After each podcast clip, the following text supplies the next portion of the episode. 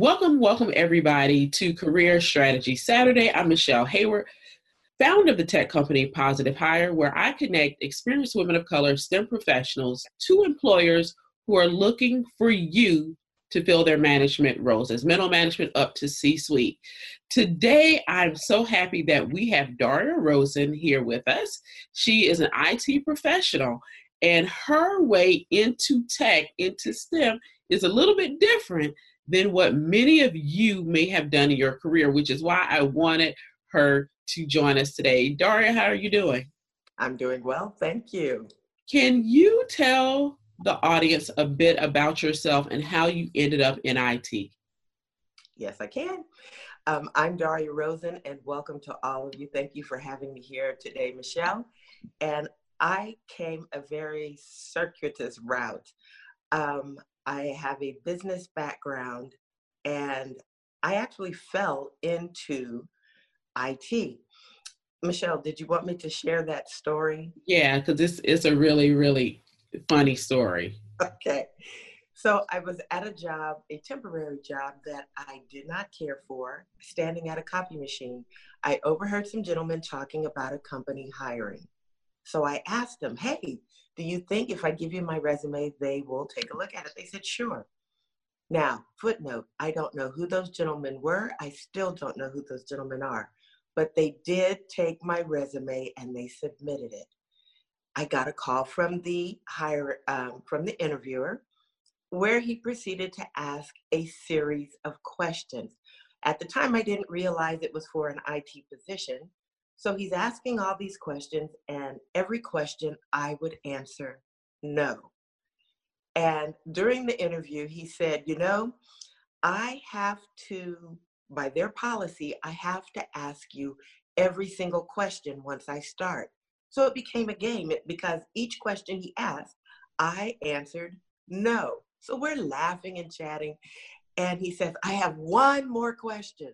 I said, okay, let's go for it and he asked the question, Do you know Microsoft? And after ask, answering about 49 questions, no, I said, Yes, I could answer that one, yes. he said, Oh my, now I have to ask you another series of questions. So, as you can imagine, if you've been talking to someone and they told you no 49 times, what are you expecting for this next series of questions? No. Well, as he asked the questions, I could answer each and every one.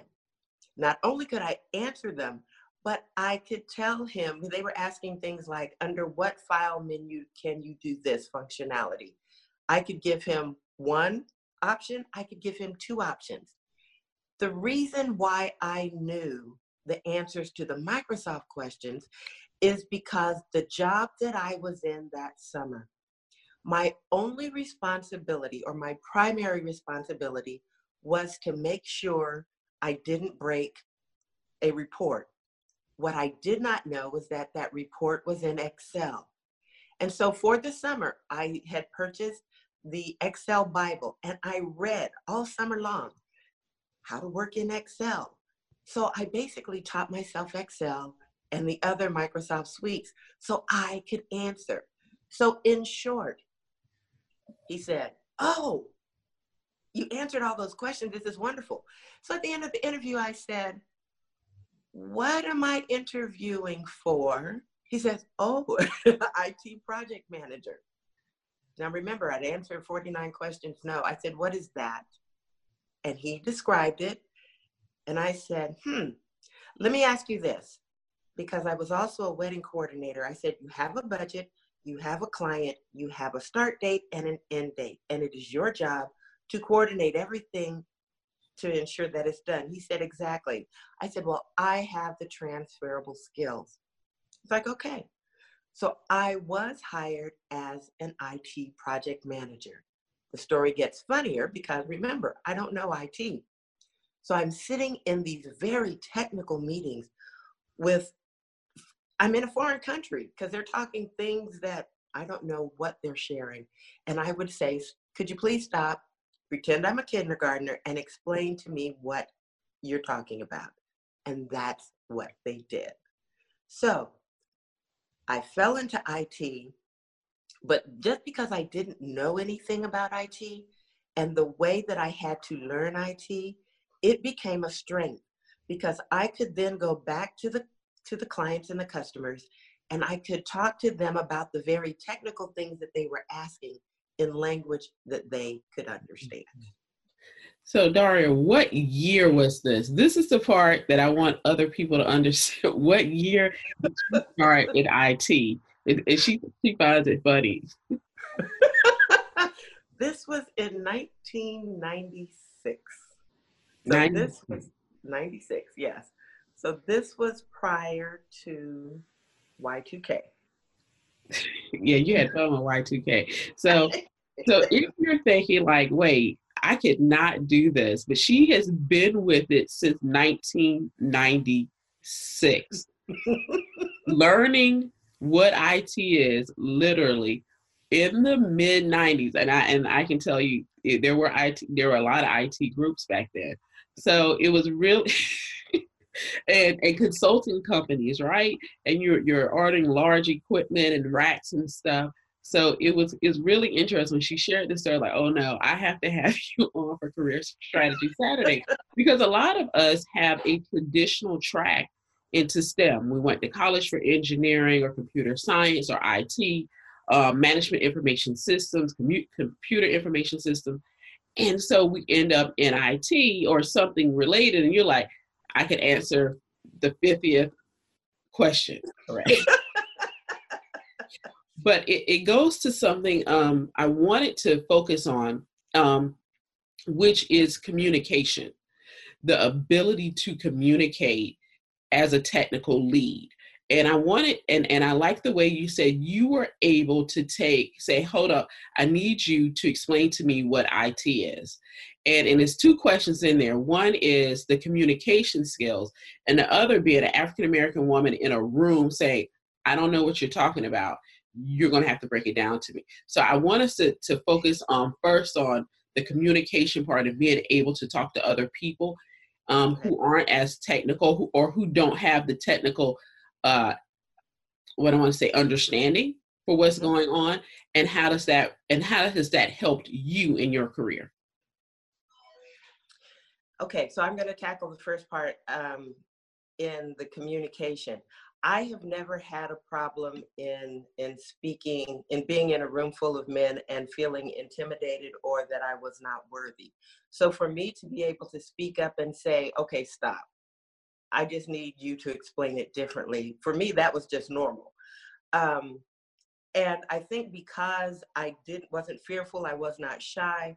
I was even though I didn't know it, I was never looked at um, negatively in fact, they kind of thought it was a joke, a joke, but they were laughing with me, not at me, and there is a difference. Um, and so when they would explain and I would parrot back what I understood, and they're like, "Oh yeah, you got it, you got it."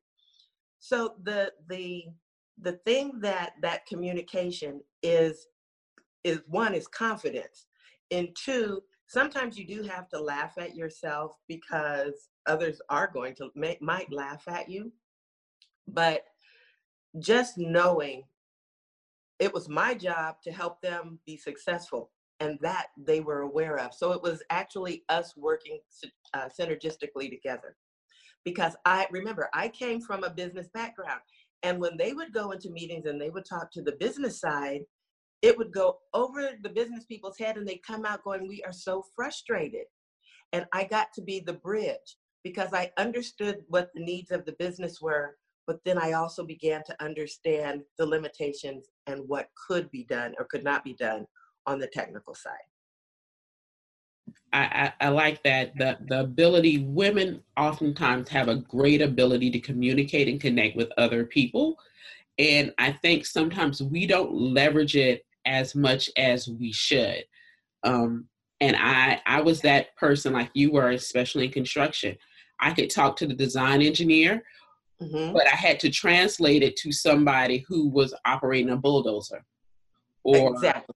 And, and it really does, it really does help. So let's talk about the community, the um, communicating with your your customers. And because you had internal and external customers internal customers still were like the business unit the business department the sales department. And then the other part of that were your your customers which had hired your company. So how how did those that communication work? And what kind of styles or suggestions could you give to other women when it comes to dealing with internal customers as well as external customers? Customers first i'm going to say customers are customers whether it's internal or external. It the conversation changes.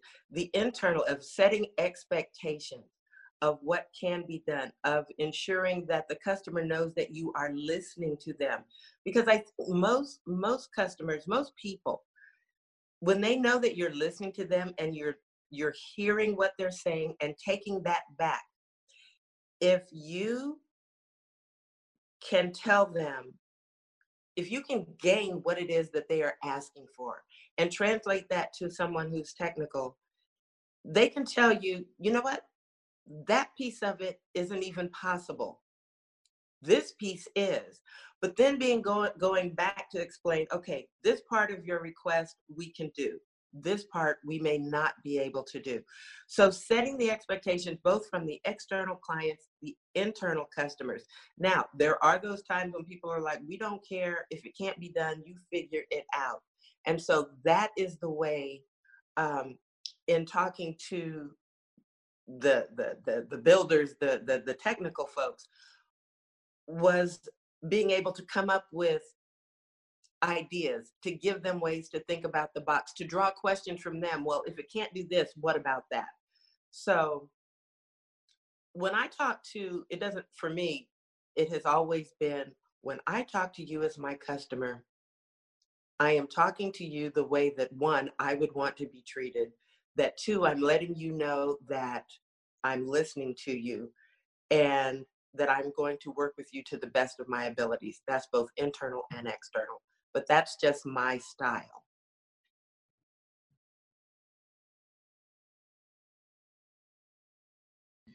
Very informative. I like the way you said customers are customers and, and definitely communicate with them.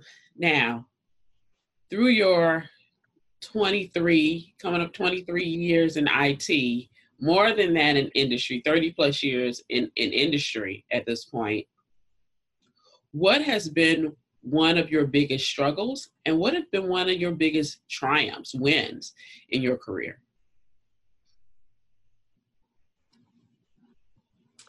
I'm going to go with the win first. And the win has been um, so when I started out, I was one of the technical, other than the project manager, I actually transitioned to actually becoming one of the builders um, in the medical IT in the medical IT world, and because remember, I can I can I can think business, I can think technical. So the win was Daria, we want you to become a manager. Now that was not what I ever wanted to do. I wanted to do my job, my job only. Um, but I was convinced by a, a very, very good and dear mentor to take on a team, and I did. And so when I say a win, is that throughout my career has been been the the fostering and the encouraging of others to step out and to do more than they believe that they can do. So when I see many of the people who were on my various teams throughout the years and I see where they have gone, that to me is my biggest win because it's translating my belief in them till they believed in themselves and then they many of them are just shining. That is my biggest thing and most of them are still in the it field so I that's my. I love it. When you plant that seed, you water it, but you aren't always there to see it grow and to see the fruit there. Yeah, I absolutely agree. It's good to go back and like, oh my God, the tree's there and it has apples on it or whatever. it's doing good. It's doing good. Yeah. Exactly. So the greatest struggle, the greatest struggle is when you know, or when I knew what I was capable of, and others didn't didn't think that I could, um, and would would actually even tell you, you can't do that. and try to, I won't say sabotage, but to put things in, to put in roadblocks to make, um, to try to make sure that I wasn't successful. That is, that was, a, that has been a challenge throughout my career, both in the IT side and in others. Now, the good thing is that it's like, okay, you put a roadblock, I made a sturdier stuff than that. I'm going to try to figure out a way to get around it. And most times I have. So, without, in most instances, messing up the relationships. I would, that's a co- corporate culture gatekeepers. Um, so they they're telling you what you can't do because the culture of that organization is Daria can't do that. But you're like, that has nothing to do with me. And and it's really important to identify who those gatekeepers are.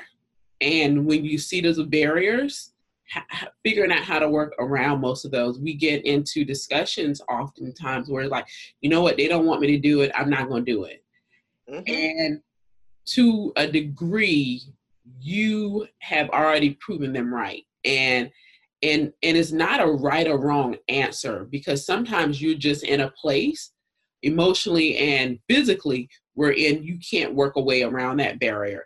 Um, you could be emotionally drained. So i can completely understand like you know what? I worked my way around some of them other ones is like it didn't happen. Um, we were happy we were having another discussion where we were just talking about women of color have a very small or if any window to fail. Correct so we take into that as well into account as to whether or not we're going to try to deal go around that barrier because we understand the high risk we then um, face when we do so. So mm-hmm. yeah, absolutely. Let me give you let me give you two examples where I was specifically, not even subtly, but very verbally told. On one instance, I was told, you will never ever be able to do this job so don't even know why you applied. Yeah. Two, in an interview, in an executive interview, one of the one of the interviewers said, when when asked by the, the, the person who was conducting the interviews, do you want her on her on your team? And to my face in the interview, he said, Mm-mm, she's not going to be able to cut it at all. Don't want her. Now, the person interviewing said, You don't want her? I do. Now, that is where I spent nine years. And so I worked with the person who told me, she's not going to cut it. And I always very nicely reminded him, Don't you wish you had gotten me on your team? so, exactly.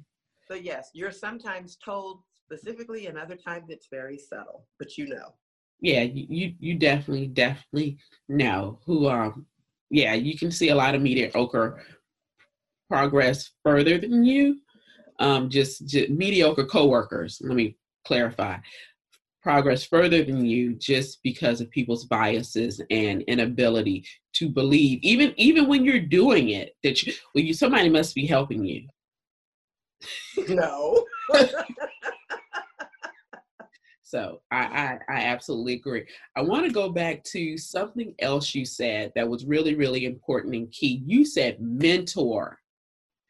And I was like, oh my, are we getting into the mentoring discussion? And we we uh Daria and I have known each other, I guess it's been over a year now, and virtually. I haven't met her yet in person.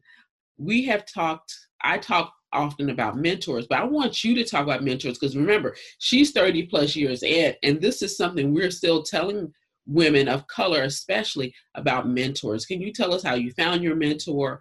Why did that person become your, or persons, because it's probably more than one, become your mentor? And like, what was that thing that says, you know what, I want this person as a, as a mentor?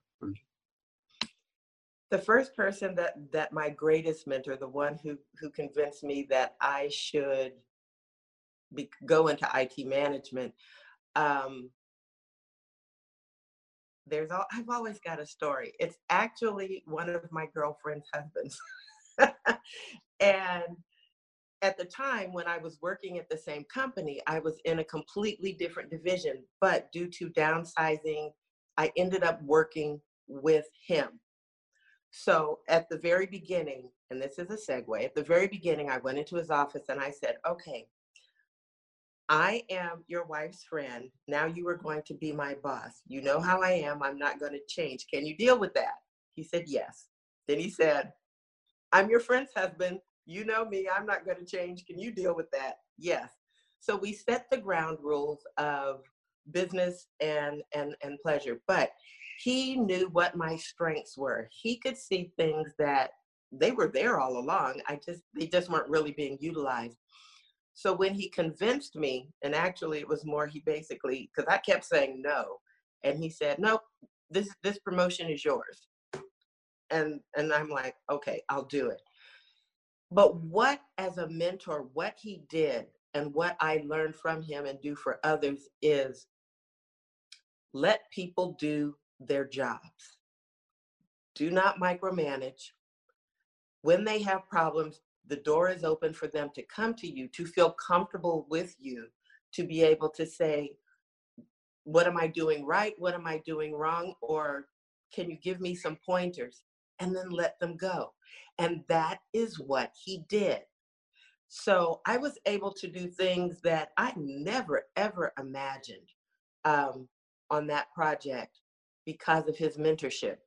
And the second mentor that I had was actually when I became a consultant, and it was that same type of, of management style of you know what your job is, you know what the company's goals are, you do you do you.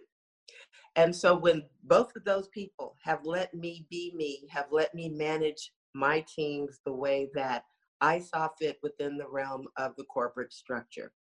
And it has worked. And that is how I, in turn, mentor the people who have worked for me and worked with me. Absolutely, absolutely love it. Um, I have a similar mentoring style. Some days I miss it.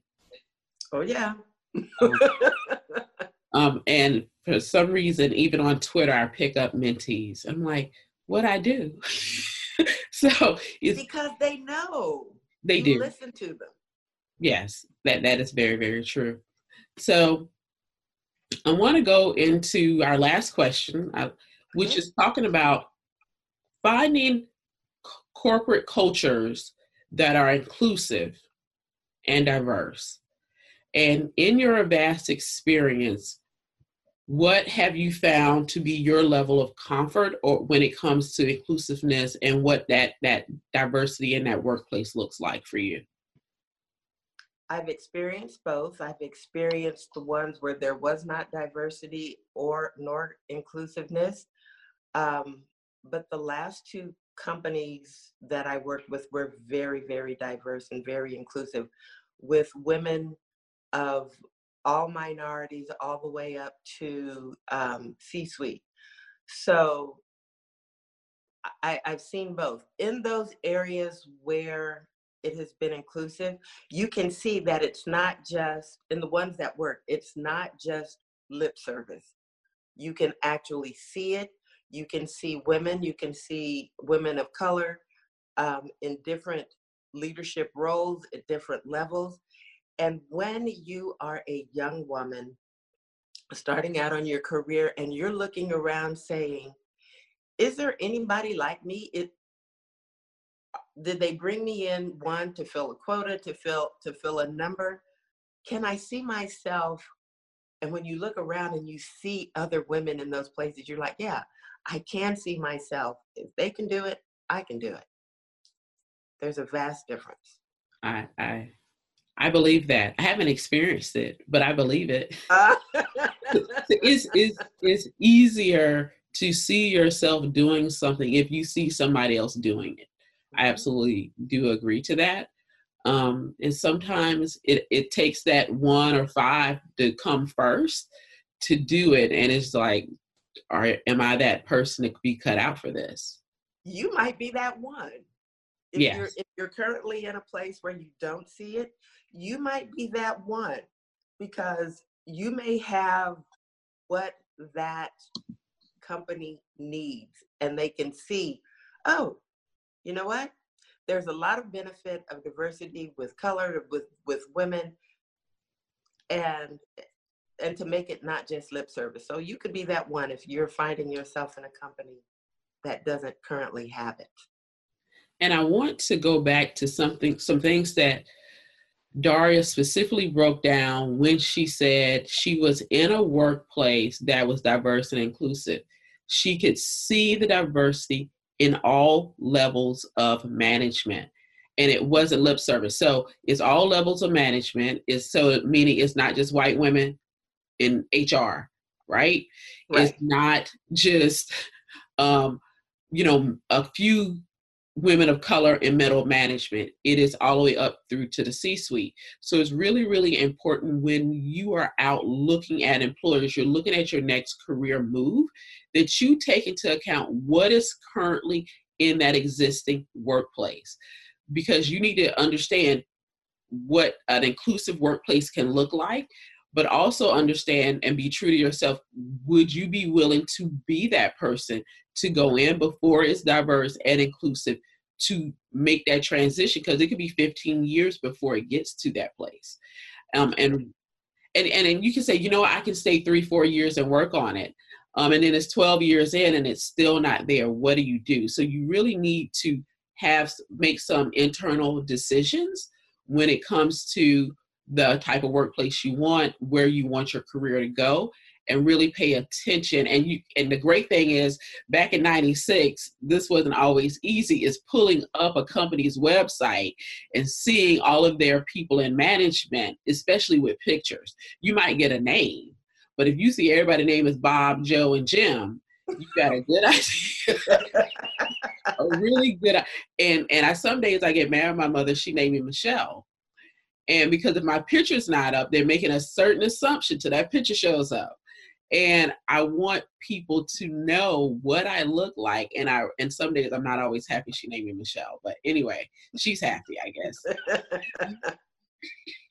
so we are going to um, take some questions. But first, I want to say, Daria, thank you so much for joining us today. This is a great discussion on a non traditional track into IT but still encountering encountering some of the same barriers and wins that women of color face in corporate America. So thank, thank you, you for having me. You are quite welcome. Everybody, we will be back in April focusing on financial literacy. This April is um, financial literacy month, so definitely, definitely join us then.